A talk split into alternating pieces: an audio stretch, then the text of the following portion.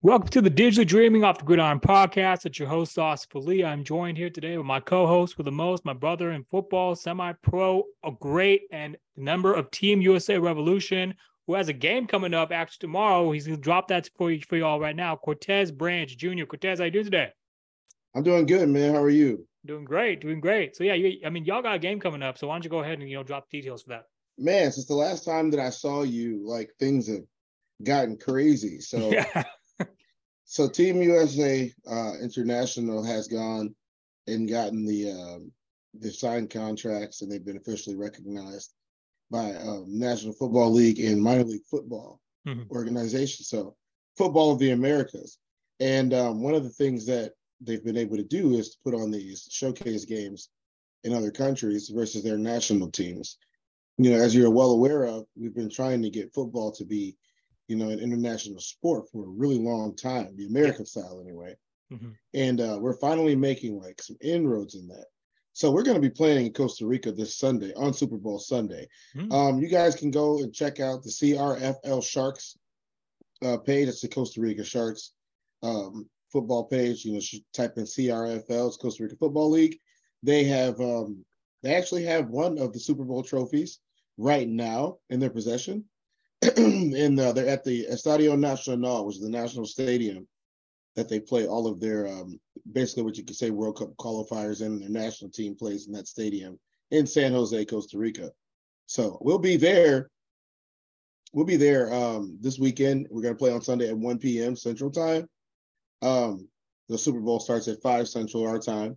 So um, it'll be it'll be pretty cool to to be the, the quote unquote warm up game for all those people that are going to go to that stadium to watch the Super Bowl. Uh, it'll be great to be the warm up game for the Super Bowl. Like it'll be great for American football to see it live at such a high level, and it'll it'll be great to uh, to just be in that that that feeling. Like it's, it's almost like being in the Super Bowl yourself. Hundred percent. You know, I think you know, like you said, minor league football is definitely providing an outlet and avenue. Obviously, you got the XFL coming back. You know, right after the season concludes, and you also got the USFL also coming back. I mean, still starting not not coming back, but having their second consecutive season after a successful first season. So yeah, there's a lot of opportunity right now, you know, for minor league football. And like you said, you know, obviously, yeah, anyone can check out CRFL, Team USA Revolution Football. I'm friends with many of the coaching staff on the team. Obviously, my boy Cortez, you know, one of the active players, you know. I mean, there's a lot of good stuff that's going on right now. So yeah, y'all definitely check it out. If you're a football lover of passion, you know, for, for if you're a football purist, you can definitely watch that and you know get get in on that. So let's actually I got a of which- shameless plug here. So I um so the because of these new deals and the fact that football's taken off again after the pandemic, just just like you said it would, yeah. just like you said it would. You called this years ago. You said football is going to take off again to greater heights than it ever was at as soon as this pandemic is like calmed down. And you were right, man. I, so the NIL deals allow you know professional players, non-professional players, and amateur players to sign endorsement deals and contracts to make money off of their own images, their own likenesses, as well as to uh, to promote products and actually put some money in their pockets. Because let's face it, not every athlete makes it to the highest you know pay grade of his sport or her sport, you know, or their sport. Not not not everyone does, you know, and, and, and that's you know that's not me being PC. That's me being you know a, a, coach. That means me being a player, and that's me recognizing that there are other leagues for other people, intergender things that are going on, and everybody can make money off of that. So for me, shameless plug, I got plugged with Lifestyle Bands. Got my own band. That one says Forever Champion. Obviously, this one has my name on it with the American flag and my number. So it's been kind of cool to be a part of that. You know, they um they have all types of stuff. If you guys ever check out the Lifestyle Bands page, you know, uh, you can get a discount from Asif to you, and that's a ten. That's a that's a ten off twenty four as the uh, promo code for that. So thank Asif for that. He got you some. There's some cool gear on there too, not just bands. Like if you like shorts, shirts, hats, the whole nine yards. Check it out for yourself. Hundred percent, y'all. You know, you, you basically got the plug in. You know, ten percent off. So y'all definitely go check that out. Speak of the Super Bowl, man, let's get right into it. Last weekend, I promised myself I would not come back on here wearing anything red and gold. But hey, man, we just, you know, after a week of decompressing, reflecting, you know, we're going to talk about the next championship game. So obviously, Niners fall to the Eagles 31 7, right? So 24 points. You know, my last guess, also number 24 for the Niners, Anthony Booby Dixon, right? I mean, you know, he he predicted, you know, the He did. He did. He predicted actually he predicted the other way. He predicted Niners would win 38, 30, 31. It was actually the other way around. It was 31. Eagles did get 31, but the Niners only got seven. So I mean, difficult loss. Obviously, Brock Purdy's out, you know, for the for the remainder of the offseason until he, you know, obviously will not require Tommy John surgery, which is great news. So he could be possibly back before training camp. And essentially now, obviously, the Eagles, Jalen Hurts is making his first ever Super Bowl start. He's the, I think, the third or fourth youngest quarterback to start Super Bowl at the age of 24. The and this is going to be the first uh, Super Bowl to feature African American quarterback. So let me ask you this first: NFC Championship game, you know, for me, once Brock Purdy was out, that was pretty much it. Because when you saw Josh Johnson go in, I mean, even though he was a great USFL player, XFL player, you know, I mean, there's a difference of, of USFL, XFL, and NFL. You know, I hate to say it, but you know, that was it was on display, right? But it's because he led he led the U I think XFL USFL on passer rating, and even though he had that you know that accolade, you know you could see how how uncomfortable he was you know with the team in the practice, you know based on how he performed against the Eagles you know front four. He, and that he just wasn't ready for that. Like he was. Yeah, the Eagles were ready. Obviously, the Eagles were just Haason Reddick was was a was a menace. You know, right? He's he he went ahead, he knocked Purdy out of the game. Then he went ahead and he and he, and he basically did the, the same exact play against Josh Johnson. You thought Kyle Shanahan would maybe switch up that play call a bit, you know, for the tight end not to block the receiver, but block a, a defense pressure play. for a career backup. You know, yeah, yeah. Like I'm not saying they shouldn't be ready, but you're we're talking about the NFC Championship game. Correct. We're not talking about you know Week Seven. We're talking about the NFC Championship game at the end of a huge season, and let's say you win that game and Purdy's injured, and he, you realize he's not coming back. Yeah. You win that game, you're still in the Super Bowl with a guy that, you know, he doesn't know what he's doing anymore. Right. And, you know, it's nothing wrong with him. You know, being a fourth string quarterback in the NFL is still an accolade. Being able to go into an NFC championship game is still an accolade. It's not an easy game to play, no matter what people tell you. And I I just think that like the pressure was the one thing that got to him. Maybe I'm wrong. Maybe I'm wrong, but I think that everybody who watched the game the way that we did could see that he wasn't familiar with some of the schemes. You know, uh, an elite defense coming as hard as they possibly can do to to a position on that field. Like they were coming at quarterbacks all day long that game.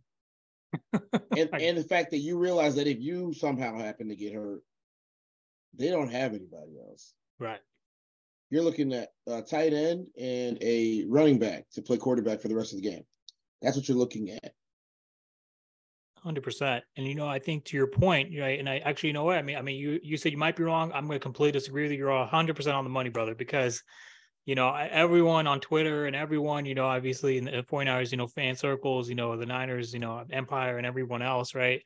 you know, everyone who saw that game just saw, you know, the, how, how big that moment was and how ready the Eagles defense was. That defensive line was just ready from wire to wire, you know, and obviously Nick Bosa, you and not, and if we flip it to the other side of the ball, I mean, the Eagles offensive line was just, I mean, they were not allowing any type of, um, they were not allowing any, any leaks, any, any pressures, you know, from the Niners front four probably you know if probable defensive player of the year Nick Bosa was basically balled up, you know, for the most for the majority of the game. I hate to say that because I'm a huge Bosa fan, you know, but it is what it is, right? And I mean, you know, it's even heartbreaking for Niners fans to see George Kittle, you know, saying that, you know, he's like, he's like, I, I never die in my life. I, I, I, I, I never quit. You know, I never, I, I, never say die. And just to see them, you know, go out like that, you know, after Brock went out, you know, even though CMAC, you know, ended up getting that, you know, that first, you know, touchdown, right, and then tied up the game seven seven after that, I just went downhill. And you know, the it Eagles looked like it was going to be a shootout at that point. It was like, oh, I mean, maybe Purdy wasn't, you know, the uh, the linchpin here, but you know, when it really comes down to it, quarterback's quarterback. Yes, sir. And exactly to your point, you know, I think that's that's pretty much what the difference was. I mean, you know, Jalen Hurts MVP candidate, you know, um, Brock Purdy, you know, I mean, an offensive rookie of the year candidate, you know, I mean, not not not too far off in age, you know, 23 and 24, two of the youngest quarterbacks ever started an NFC championship game, you know, for the respective teams. So you know, I, think ultimately, you know, I'm looking forward to seeing how Brock gets back. And I mean, if we are staying on to the, the topic of youth, you know, Trey Lance is now going to be the only healthy quarterback by the time OTA start. Trey Lance has only played three games for the past, you know, three uh, three seasons um, that he's been in the league. Two seasons, I think, right? No, three seasons. Uh, no, two seasons. Right? Two seasons he's been in the league. So you know, he does have now. I mean, he does have the opportunity, you know, to actually take this by the take take the bull by the horns and you know, for the first at least first couple games, you know, throughout the regular season, you know, he might be able to prove, you know, why he was, you know, drafted number three overall. You know, another great, you know, African American quarterback prospect. You know, prospect. I want to be very clear. It's prospect until he proves otherwise, right? Just like how Jalen Hurts yeah. was. So I mean, ultimately, you know, I mean, the Niners, you know, I mean, this offseason, you know, if I'm going to sum it up, I mean, I'm actually kind of excited, but the problem I'm, I'm looking forward to is how many free agents they have, unrestricted free agents that they have. And I mean, if I were to pull up that list, there's, I think, roughly 25 or 30. And of those 25 or 30, I think roughly 15 were starters. so, I mean, it's, yeah. it's definitely, you know, so we'll see what happens. like you would think, you would think that after everything that went down with all that, like it would be a situation that would, would, would cause them to say, okay, well, what do we need to do now? Do we need to have more quarterbacks on rosters? But in all honesty, it's only going to end in two ways. They're either going to come up with more rules, or they're going to say this is just a freak incident. You know, the guys got hurt, and that's all there is to it. Hmm. That's what it really comes down to. The question is, is, is that going to be enough? Yeah. I, I don't know, honestly. I don't know if that's going to be enough. I don't know if I don't know if rule changes are going to help the situation. No, no. The rule changes aren't going to help. I mean, I mean, it's already impossible to play defense in the NFL right now. I mean, and That's ultimately, Richard Sherman said. Sherman. Richard Sherman just said that he's like, you're gonna, you, you, you know that the new things they want to stop the uh the hip drop tackle, right? The last ditch effort, the holding on for dear life. Let me just, you know, they want to stop that. They want to stop that in the NFL. They want to call that a penalty if you do a hip drop tackle on somebody. You know, it's funny you mentioned this because you know Trent Dilfer was recently on. I don't know if you saw the clip, but he was basically recently, uh, you know, on record to say, you know, I mean, the modern NFL doesn't impress him because you can't you can't stop guys up the middle. You can't play defense the same way you had to play, you know, 20, 25 years ago. You can't, you know, do the things that Ray Lewis would do. You know, I mean, you can't do the things like cornerback could do when this guy 16 and 80 were playing, you know, with the Niners of the 80s and the early 90s. So I mean, ultimately, when you think about it, it's a completely different game. Obviously, for player safety, which they prioritize, but you know, if you go to the minor leagues such as the XFL as well as the USFL, developmental leagues, you even go even one tier further to our game, to our level, right? I mean, to the to Team USA, right? I mean, you can hit and you can those rules are are are still the rules have not been changed. The rules have not have, have not been altered to make the game safer, you know. And so, so the the minor league football association that's actually new for 2023 right. So for not, not, minor league football association but you know minor league football which is governed now and recognized by the nfl and that's because of these other leagues that's usfl uh, coming out. That's because of xfl coming back out. That's because european football is taking off. That's because china has a league. Yeah. That's because uh, brazil and australia's leagues are thriving right now and they're only getting bigger. So they've uh they've they got their finger in it. You know, a couple of years ago they did the uh, Pro Bowl day with minor league football Pro Bowl, and they did the uh, NFL Pro Bowl at the same time together at um at at the Pro Bowl. You know, our our friend was there, Cordero. yes, sir. Cordero Mayo. You know, he was there uh, for the minor league Pro Bowl, and um, one of the things that uh, they, they're doing is adopting the new NFL uh, rule set. And so, mm-hmm. since the rules change, it's going to cause, you know, the guys to be ready for this by the time they get there. So that way, you're learning to do these things at a youth level to an adult level to now you're at the professional level. You know, you've been doing these things the whole way up. You know, there's been calls for them to change the high school rule book. There's been calls for them to change the college rule book because if if guys are doing these things in high school and college, you know, in, in other, you know, amateur or semi-professional or even professional leagues, and they're able to do these things, is it easier to to teach them the right way from the beginning, or is it easier to change the way they're doing it as professionals? That's a good point. You know, I think ultimately, you know, changing the rules, you know, you need you need to you need to start from the beginning. You got to go all the way to Pop Warner to junior high, to high school to really kind of drive that message forward. And, you know, obviously there's a lot of controversy in the NFL this year when they let players such as Tua play when he was injured. Obviously, Damar Hamlin was, you know, it was just a perfect example, right? Sometimes injuries just happen, but you have to be able to manage them, you know, and you have to be able to, you know, like you said, to your point, right? You basically have to be able to take this injury and kind of assess it and be able to see, you know, what's the benefit of the team, what's the benefit of the player. Ultimately, it's a business at the end of the day. So, I mean, they're going to look at the team's benefit too, because you're in the business of winning, right? Um, so ultimately, Tua was a big one, man. Like me and you were talking about that while we were watching it. Yeah. Like yeah. I, I, we were sitting there like that. We were texting up a storm. I don't know if we've texted that much in the last five years, let alone that much right there. Like, man, that was just that that that little exchange was terrible. It's like I remember watching it. We're like, man, Tua just went down. Yeah. You know, I get a text from you. You're like, no, he's going back out. And I'm like, there's no way he's going back out there. I had to pop the game back on because, mind you, you know, the people, the family, you know, they all like to go shopping during the uh during during games, especially during like season season games where it's like week three, four, five. You know, we're sitting there texting about. It. I'm like, there's no way this dude's going back. I pop it out. Yeah, he is. My God. And I'm like, I'm like, okay, I should have known that. You know, you knew exactly what you were talking about because this, that was terrible. It happened to a couple of quarterbacks this year, man. Like, think about it. There's a couple of times where Brock went out there, he got hit a couple real hard a couple times. Jimmy got hit a couple times, ultimately knocking him out. You know, uh, Jalen Hurts got hit a few times. He's in concussion protocol. How many times this season? Twice. Yeah. Justin Fields is in concussion protocol twice this year. Like, you know, obviously we know that you know they're being more sensitive to it. So just because they're in protocol doesn't mean that they're they have concussions. Right. But it's the fact that you got sent there, that your head got snapped all the way back, and nine times out of ten, you hit the you hit the um, you hit the uh, the, the the turf. Yeah your head hit the turf, and what's under that? What's under that turf for most of the stadiums? It's concrete. Yeah, absolutely, and that, and you know that's actually another point, which you know, which a lot of a lot of the injuries that have happened this year, you know, because of the surface that they're playing on. You know, if it was pure grass, you know, obviously a lot of Niners who have suffered from injuries, they complained about this earlier in the season, right? When you play on turf and, and you're trying to pivot, right? I mean, you know, you you know this, you know, I know. I mean, uh, I mean, on, on, indoor fields, it's it's, it's, it's a nightmare because you have to wear indoor shoes. but I mean, yeah. if, if you're playing on if you're playing on turf and you have to pivot, right? I mean, it's it's a very very difficult, you know, kind of you know, there's diff- difficult. The, the surface traction is not the same as it would be on on pure grass, you know.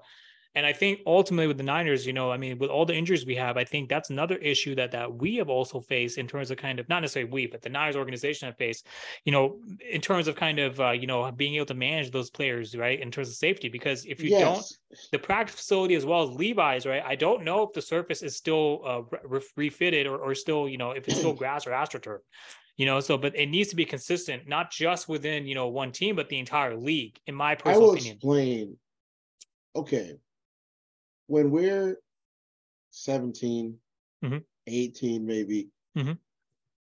turf feels amazing. Yeah. You're faster than you ever were yeah. on turf. Yeah. You know, because there's it's so even. It's just like gliding across, you know, the the turf. It's great. And then you get a little older and you've been playing for a little longer and you realize that like this turf is not as sturdy as far as keeping me upright as I would like it to be. Yeah. You also encounter worn out turf. There's no real, there's no root system in turf. In grass, the very least is there's a root system. You know, the grass is being held into the ground by roots. So you have a little bit more traction. You might feel slower on grass, yeah. but you're more for you're more sure-footed. Mm-hmm. On top of it, you know, you can get injured, you can get a concussion, and get hurt on any ground. But the thing about grass is grass kind of has most of the time, if it's properly maintained, it's it's nice and soft. Yeah. And even if you're getting hit and going down, you're sliding in mud. You're taking some of the grass with you. You're getting grass stains you know, for the most part. It's it's getting hit and falling down is never going to be good for your body. But there are certain things that make your body, you know, feel better when you're going through it. I, I'd much rather land on on the grass than the turf any day. They both have their advantages. I can't argue against either one of them. I prefer half and half depending on where I'm playing at and when I'm playing. You know, if I'm playing in Las Vegas, I want to be on turf if I'm playing, if I'm playing, you know, in California, I might want to be on grass. Yeah. You know, it, it just depends on where you're playing at, it, it, what season you're playing in, what what the weather is like. You know, all those things are are in, you know are huge for football. Hundred percent. No, I totally agree with you on that. Right. It depends also, like you said, weather conditions. Right. That really has a factor in kind of you know what surface you're playing. At. I mean, see, that's the thing, right? The, it's it's hard to find a one size fits all solution, right? But I do yeah. think that you know taking these steps, at least to kind of you know make a standard, you know, for all stadiums across the league, we could definitely see, you know, I mean, I, that's my theory, but I, I, do think we'll see a drop in some of these injuries. I mean, the Niners have just been historically bad in terms of getting players injured year in, year out. You know, like you said, Jimmy, and, you know, I mean, and, but then again, to your point, the league as a whole had so many injuries, like, you know, with all the quarterbacks, you know, young, athletic, great quarterbacks, gifted quarterbacks, you know, at least once or twice being concussion protocol or just being out, like Jimmy or you know, right? The Niners got four hurt quarterbacks this season. Four, four, four injured quarterbacks that could not throw a pass by the end of the season. Four. It's, it's it's it's you know, and I think you know it's, it's just bad luck at part, but I do think there is some you know, I mean, there is some truth to obviously, you know, the the the surface, but also I mean, some of the play calling such as Trey, you know, I mean, you know, trying to be run up the middle instead of you know leaking on the side, you know, Jimmy obviously being a statue in the pocket, you know, but I do think you know Brock's injury was just a freak injury. I mean, you know, and I think that's just a bad bad scheme design. You know, I think like we just talked about, you know, putting a tight end on the defensive player of the year candidate is not is not the move. But anyways, you know, enough about the Niners, enough about the NFC Championship game. You know, I think you know I had a great season, all things considered, like you said, because with all the injuries and all the kind of you know the injuries, to, especially to the quarterback position that they had to suffer, and you had a rookie quarterback step in and basically just set historical numbers, leading the NFL in passing touchdowns, um, and passing yards, and you know, passer rating. Um, by the time he entered, I believe was it week uh 13 or week 11, whatever it was, through the you end. You know what I'm going to say, don't you? Yeah, go ahead. It's kind of the NFL script. I mean, how many rookie quarterbacks do we see that came out of nowhere and decided to lead their team to victory? It's kind of the NFL script. Like, you notice one goat's on his way out, you know, as they called him you know, uh, how did how did A Rod get his job? You know, the the old man is out. You know, the uh look at Drew Bledsoe. Tom Brady comes in, saves the day. Tony Romo comes in there and saves the day. Now Dak Prescott did the same thing, comes in there and saves the day. This is kind of how it works. Tony yeah. Romo, for you guys who didn't know, Tony Romo went to Eastern Illinois University. That's EIU here in Illinois where Jimmy Garoppolo also went. Also, yes, also EIU. Panther alum. Yep. Yeah. So you guys didn't know that, and I, that's why I was making sure that I brought that up because I know you know that. Yes, sir. So it was. Uh, it's it's rough, man. You know, Arian Foster's out here saying that the whole NFL is, is scripted. I don't know. I can't tell you that because I don't think everybody's in on it. Yeah, exactly. I mean, I think that you know there's some truth to the, the, to the referees being like what I saw with the Niners. I'm not to cry, you know, bitch. I mean, the Eagles were the better team, wire to wire. But I mean, there was some definitely tick tacky calls that were called on the defense on a on more than one drive. You know, because you know I do think that there is some you know there is a marking aspect of having two MVP candidates in the Super Bowl, having two black quarterbacks in the Super Bowl, which is great for the league. I mean, it's great for everyone. You know, to see that. You know, the Kelce brothers yeah, the Kelce brothers, the Kelce Bowl. I mean, obviously, there's a lot of different. The Eagles are more Andy market. Reid. Yeah, Andy Reid playing his form. There's too many storylines with the Eagles and the Chiefs. You know, it makes too much sense. You know, but again, I mean, I'm, I mean, the Niners lost. I mean, the Eagles were a better team. They were out schemed, out coached. You know, I think Kyle Shanahan just shot himself in the foot more than once. You know, during that game. And I think once Brock went out, that was pretty much it. You know, so I think um, you know, the Eagles were just a wire to wire better team. They've been the best team all year. I mean, 14 and 3, that's not by that's not by mistake.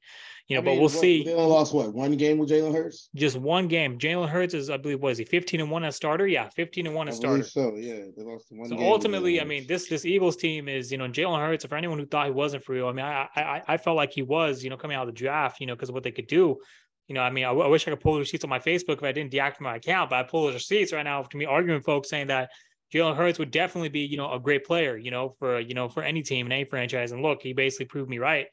I wish it was on my Niners for that reason. but I mean, we do have Brock Purdy, so I'm looking forward to seeing how Brock Purdy develops. I, I will say, and this is my prediction, I will say that it is the Eagles Super Bowl two.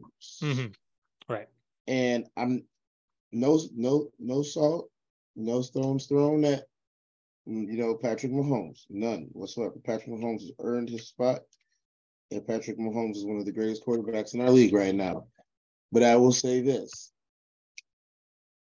Patrick Mahomes is still injured. High ankle sprains don't heal in three weeks. Mm-hmm. No matter how much medicine they shoot you up with, you're still going to feel it.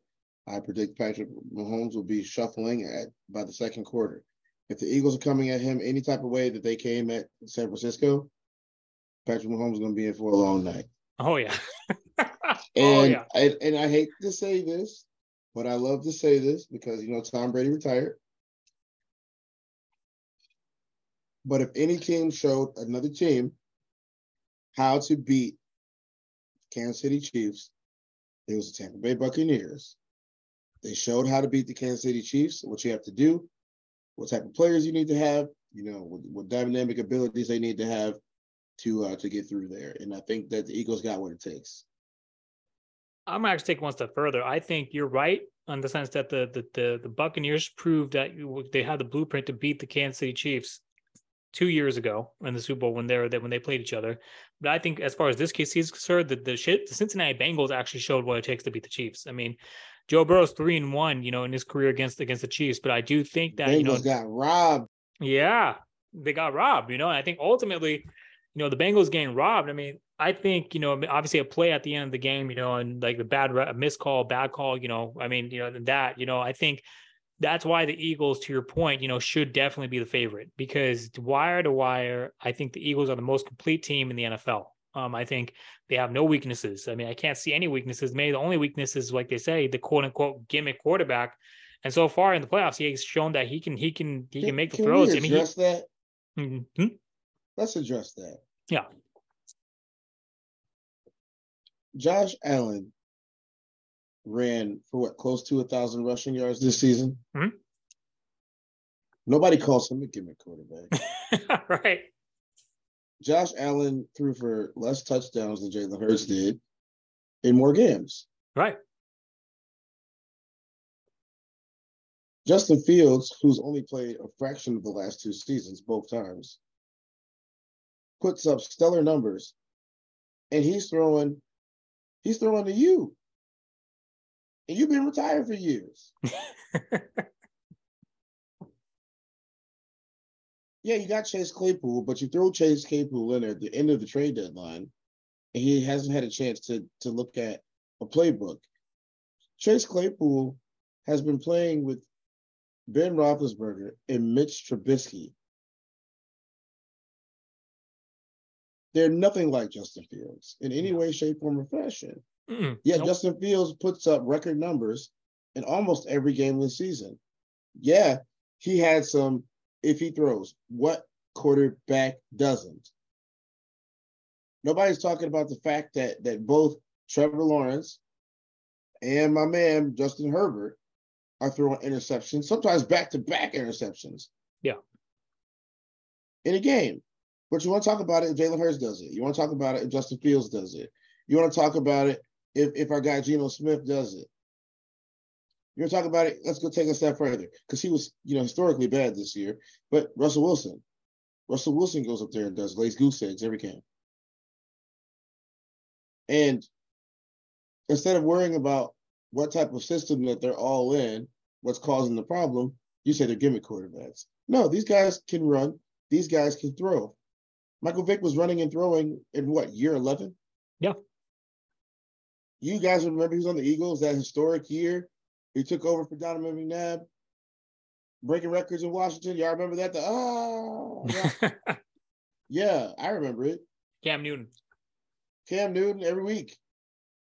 Ah. Cam Newton did, Cam Newton wasn't terrible. He got old. Yep. You guys forget that Cam Newton did wasn't a, a one and done or two and done college player. Cam Newton went to three different colleges. You forgot that he was at Florida. You forgot that he was at JUCO, and then you forgot that he was at Auburn winning Heisman's. I, I, it baffles me that people forget that he's just old. Yeah. He's old and he's big. That's what happens. Cam Newton played more seasons, has better numbers than some of the guys we consider Hall of Famers. Yeah. Some of the guys you guys watch on TV on Sunday mornings who are giving play by play and their predictions, Cam Newton had a better career than those guys. Some of those quarterbacks that you watch didn't even win championships. They just played. That includes Tony Romo. He didn't win any championships. Not a single one. Or we're gonna forget that you know John Elway lost a bunch of them before he won some. right. the fact that Dan Marino never got, never won one. Okay, so these guys are on year two. It's hard to believe, but they're on year two. Both Jalen Hurts and Justin Fields, year two quarterbacks. Tua Tagovailoa, year two quarterback. Give these guys a chance. The game has changed. at every level, we go and watch the game, and the guys look like Jalen Hurts, Justin Fields, you know, even the other guys who you guys aren't talking about, or you guys are talking about them, we talk about them in a different light, like Josh Allen's no different. Justin Herbert, Trevor Lawrence, all of these guys who are looking to be the next elite crop of quarterbacks, they're all on their first or second years. Give them a chance to grow up and play football. We're enjoying it. That's all we got to say about it. Our, our legends are gone. Tom Brady took the rest of our legends out. We're retired. They're all gone. Roethlisberger is gone. Brees is gone. Brady's gone. Rodgers will be gone soon. Yeah, I have more than a couple years left in him. Maybe one, if that. He might retire. So you guys need to give these guys a chance. This happens every 10 years, man. Every 10 years, this happens to where the greats are out. A new crop of greats are out. We'll see. We'll be seeing them on Sunday. They'll be calling the games. You can watch them that way. Watch YouTube and watch the films. You watch us first, though. Yes, sir. Watch us first. Let's do final score predictions for the Super Bowl. I actually, you go first. Who you got? I'm going to go 35 21 Eagles. Ooh, wow. 14 points. I'm gonna go, and I might get flack for this, but I'm just gonna I'm going on whim. I'm gonna go 33 29 Chiefs. That'll be good. Yeah, that'll be good. That'll be good. yeah. I'll tell you this much, you know, if if his if his ankle holds up, that's a good possibility of that happening, man. Very, very, you know, I mean, but again, you're right. It's really contingent on the health of him as well as, you know, that entire old line. The defense of the Chiefs have looked suspect more than once this year, and the Eagles are probably the best offense that they played this season, minus the Niners post that Week Eight, you know, blowout. But anyways, you know, I've already had you know many Hall of Famers on the show. Mistake-free football, man. That's what they got to play. Mistake-free football. Exactly. And I mean, all the Super Bowl champions and you know, obviously Hall of Famers, Randy Cross, Dexter Carter, right? I mean, Super Bowl starter Anthony Dixon, Boobie Dixon, Straw They all they all say the same thing, right? Mistake-free football. Whoever makes the less mistakes is going to be the team that's going to be on, out, out on top at the end of the game. So we'll see how it all shapes out. Now yep. let's pivot. Now we'll pivot from football to another topic, pro wrestling, which I haven't talked about in a long time because now we had just had the Royal Rumble. And I mean, we got to get into that. We got to get into Raw and SmackDown this last week. And um, yeah, so let's just get, get right into it. I'm going to talk about the Royal Rumble because I mean, that was one of the best pay per views I've seen in recent memory, in my opinion. Men's Royal Rumble match maybe was lacking, right? But I mean, I did think that there were some really cool spots, really good moments, like Logan Paul, Ricochet.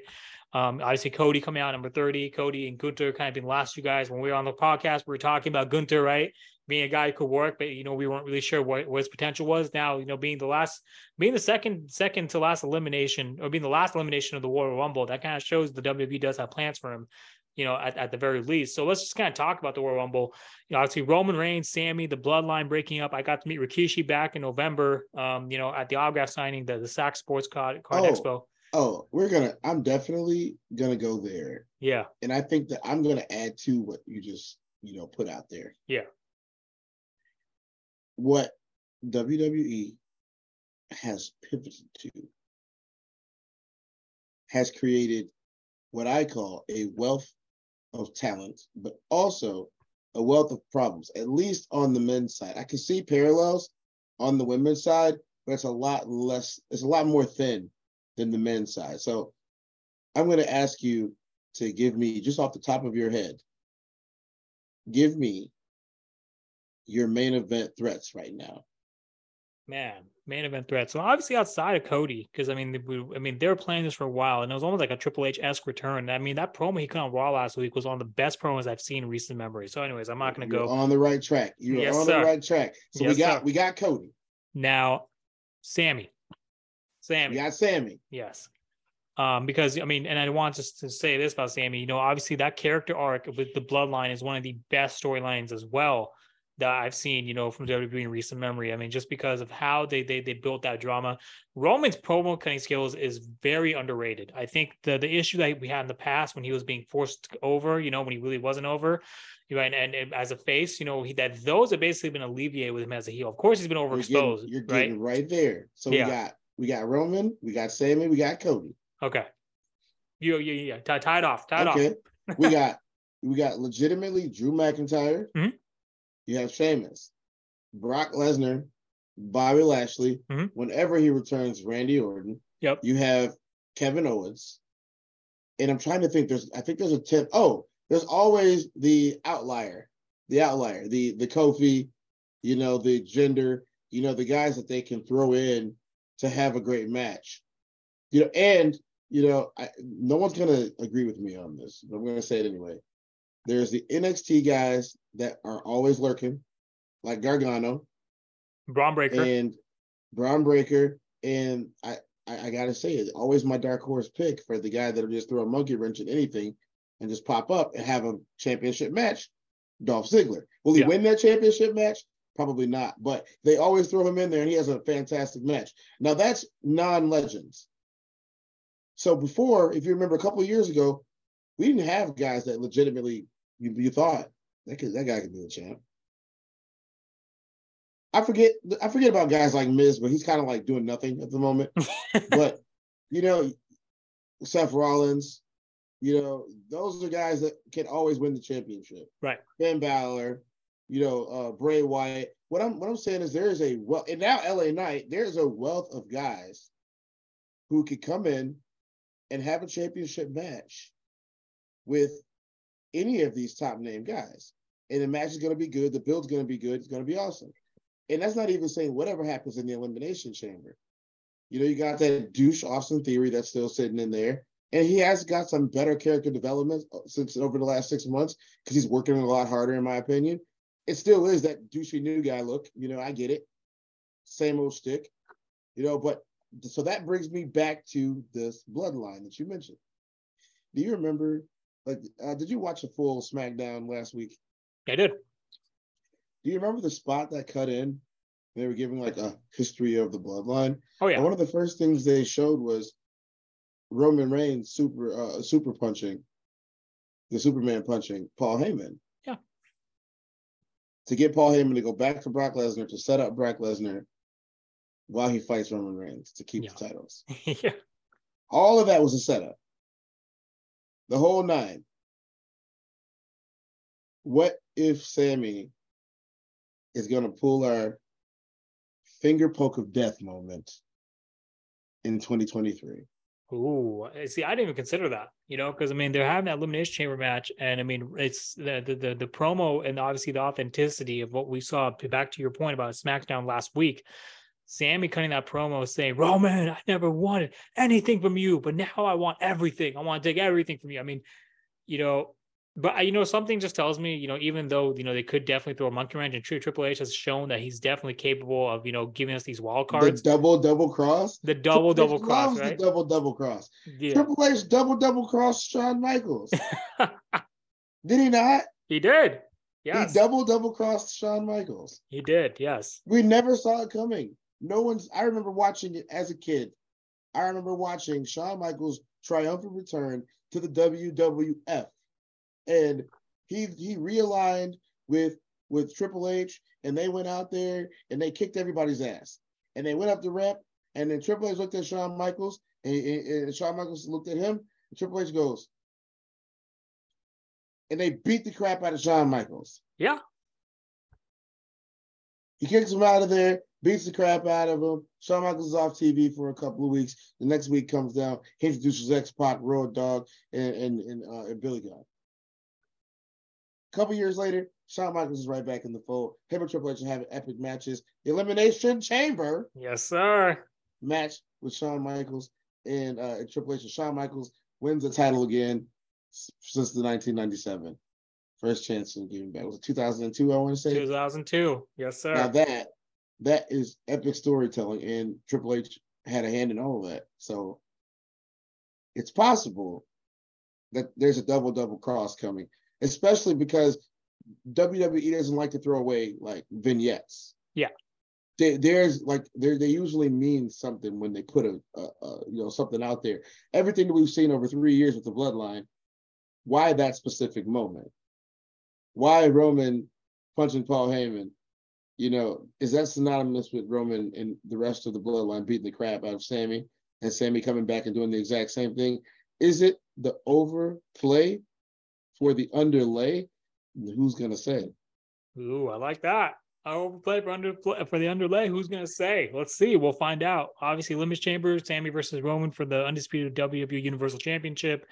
Um, I believe the women's championship is going to be also the contender for Bianca Belair will be determined at the Elimination Chamber match.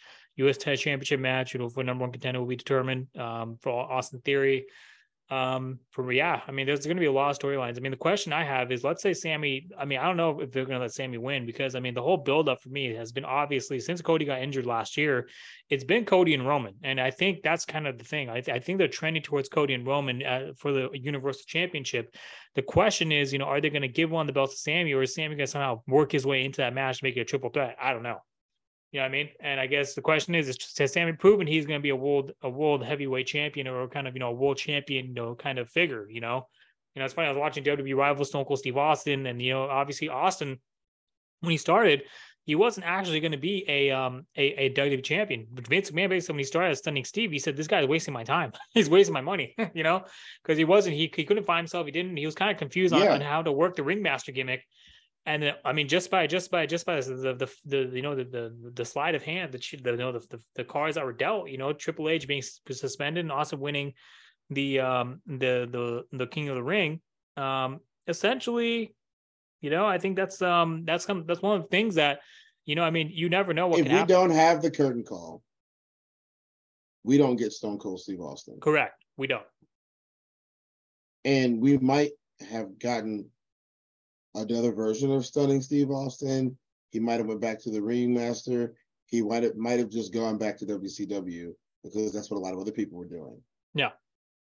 But Triple H pretty much getting benched for the time being allowed for Stone Cold Steve Austin to become a superstar in the company. Yeah. That match with Bret Hart you know, and, and this is what I have to tell people, and uh, and you know, I'm not going sentimental on everybody, but one of the reasons why I love professional wrestling is because everything is connected. Almost nothing happens for no reason in professional wrestling.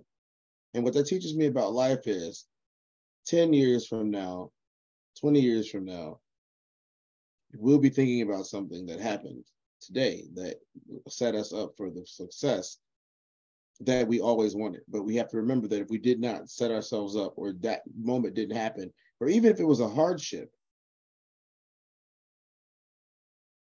you know, that that that still gave us what we wanted. And I would I would go on to say that in some ways Triple H is in a better spot than Steve Austin. In some ways, Steve Austin was is in a better spot than Triple H. You know, in some ways, Shawn Michaels is, is, is in a better spot than all of them. But the thing about it is they all have their own stories. They all ended up somewhere great. And none of it would have been possible if people were unwilling to at least give them an opportunity to do so, or at least redeem themselves when they made mistakes. Because at the end of the day, we're all people. Yeah. I think this new this new culture, not you know, it's not a political podcast, but this new culture that we live in right now where people don't get second chances, What's wrong with y'all? you all perfect. Just live your best life, man. For real, live your best life. Whatever makes you happy, like live your best life. That's all anybody can ask for. No, I mean I agree with you. Woke culture is kind of killing everything, and I think that's some one of my issues. You know, being on you know social media. That's kind of why I've taken a break because of that reason.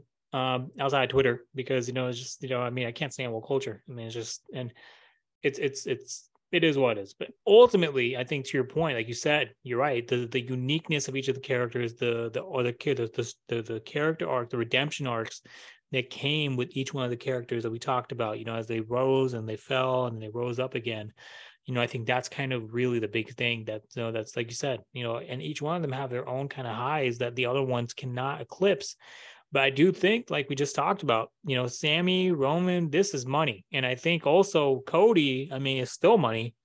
And um, you know, I Cody, think Cody and and did you watch the promo that Cody gave with with Paul Heyman? Oh no, I, I didn't see that. Was that yesterday? Man, last night's promo. I am not going to ruin this for you. That's how good the promo was. Yes, sir. Last night's promo added Cody to the mix in a way that was purely, purely organic. Yeah. And You know, WWE and other companies have made mistakes before when a character organically gets over. That wasn't the intention to get this character as far as they got him, but it got him over. You know, it wasn't the intention at all, but sometimes they fumble. Like, I hate to say it, like they fumbled Kofi Mania. They fumbled it. You had it. you caught lightning in a bottle. You had it and you, you ended it for no reason. And you ended it in a way that was semi-finite and hard to argue against. And I don't agree with that kind of booking. So if it was Vince that made that decision, you suck for that. But then again, you suck for a lot of stuff. If it wasn't Vince, whoever made that decision to end that to end Kofi's reign the way that it ended, he didn't deserve that. And nothing makes up for it. Nothing will ever make up for it. You don't build people up to tear them down. That's not what you do. Yeah. You not not in not in that industry. Not in that industry. You don't build people to tear them down. You let the wrestlers tell stories, but you don't destroy them as people. And that's been the biggest problem in the industry for the longest. Is you're destroying people as people instead of characters. And you know, Kofi wasn't the same for a while, bro. Like I know you watched the pre the episodes that came after that. Kofi wasn't the same after that. No. It took him a while to get back to normal. It really did. Now, and some might argue that he's still not back to normal. You know, it's uh it's one of those it's one of those things. I that I hope that you know somebody else in charge. Sami's not gonna get, you know, fumbled the same way, you know, Ali's been fumbled. Yeah, Ali's been fumbled big time. oh my god like dude went to my high school. You know what I'm saying? Like when I was there. Yeah. he was cool. He's a real cool dude, man. Like, you know, I can't claim to know him anymore because I don't. You know, it's been so many years since I've been in high school. You know, I think the last time he was in the same high school as me was like what, 19 years ago, maybe? Yeah. So I don't know him. You know what I'm saying? I know who he is, you know, went to school with him. He was a year earlier than me, I believe. Graduated in uh, 05. You know, um, he's a good dude his brother is on like a bunch of state councils and uh, town, you know, uh, government events. You know, good good man.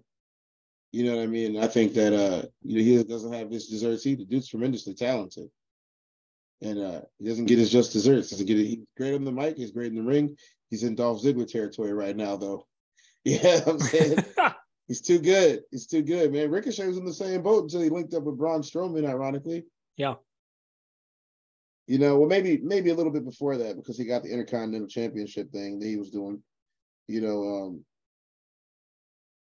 but you know, only time's gonna tell. I think this is gonna be great. I think when you see this promo, and I'm struggling to not talk about talk about it, but you see this promo, you're gonna see how organic it was getting Cody in there, and and how this makes sense now. Hundred so, percent. Yep there's a lot of rumors rolling around. There's a lot of uh future things that could possibly happen. I just want to watch it. I just want to watch it. Yes, sir. So I guess some final closing thoughts for you know this episode. Let's talk about kind of what your predictions are for both Elimination Chamber and WrestleMania. Elimination Chamber. Obviously, I'm going to say Austin Theory retains. You don't drive out in the Lambo to not retain. It's going to be an excellent match, but it's not for the World Heavyweight Championship. Right.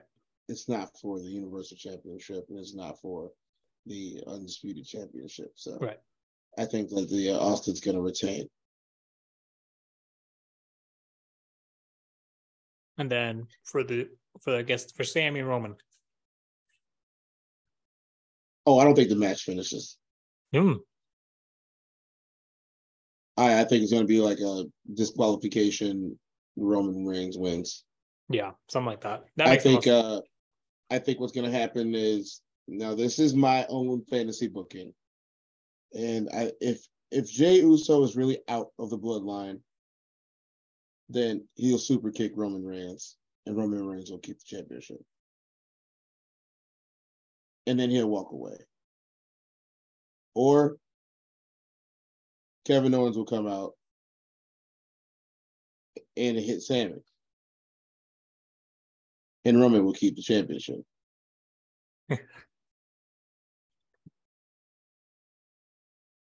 Do I think that Jey kicks Sami? No. I think Jey's either going to kick Roman or Kevin Owens is going to hit Sami. You know, Kevin Owens is going to come out and support and screw Sami. Probably because Sami had been screwing him for months. yeah.